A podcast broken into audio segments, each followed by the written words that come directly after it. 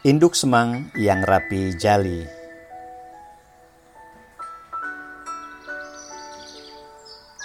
Penguasaan bahasa Inggris yang makin lancar memudahkan Wardiasa untuk berkomunikasi dengan semua kalangan di Kanada. Soal makanan tidak masalah. Ia bisa menyantap dengan lahap semua jenis makanan lokal. Ia diajari banyak hal terkait kuliner lokal oleh induk semangnya, Miss McDonald. Wardiasa pindah ke rumah milik Miss McDonald karena tidak kerasan indekos di rumah Mrs. Low. Miss McDonald yang sangat ramah memiliki rumah dengan tiga kamar yang disewakan pada mahasiswa.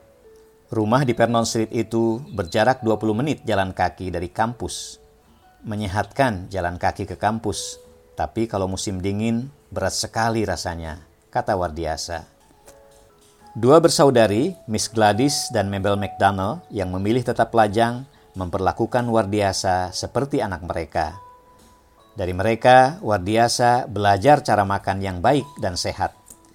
Miss McDonald meminta Wardiasa meninggalkan kebiasaan di kampung, memakan segala macam jeroan yang dijulukinya dog food atau makanan anjing.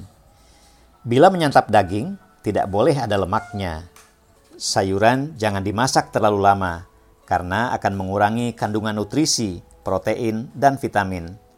Jangan minum air teh yang sudah dingin. Minumlah selagi masih hangat. Miss McDonald juga sangat rapi jali dan detil. Mereka menularkan kebiasaannya pada Wardiasa, bahkan untuk urusan-urusan yang sangat sederhana.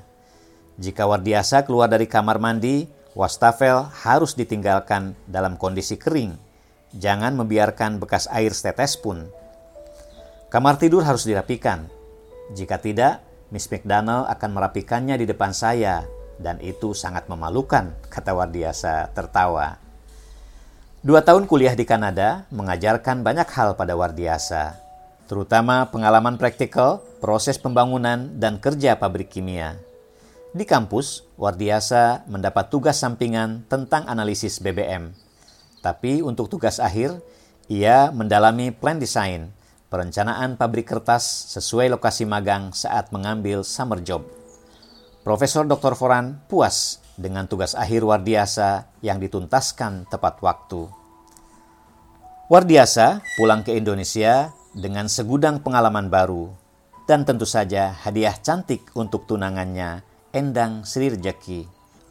Berbekal tabungan dolar, Wardiasa membelikan mesin jahit zigzag merek Singer yang di Indonesia masih sangat langka. Sedangkan untuk mereka berdua, Wardiasa membeli skuter motor Vespa. Sisa tabungan ia kirimkan ke tanah air.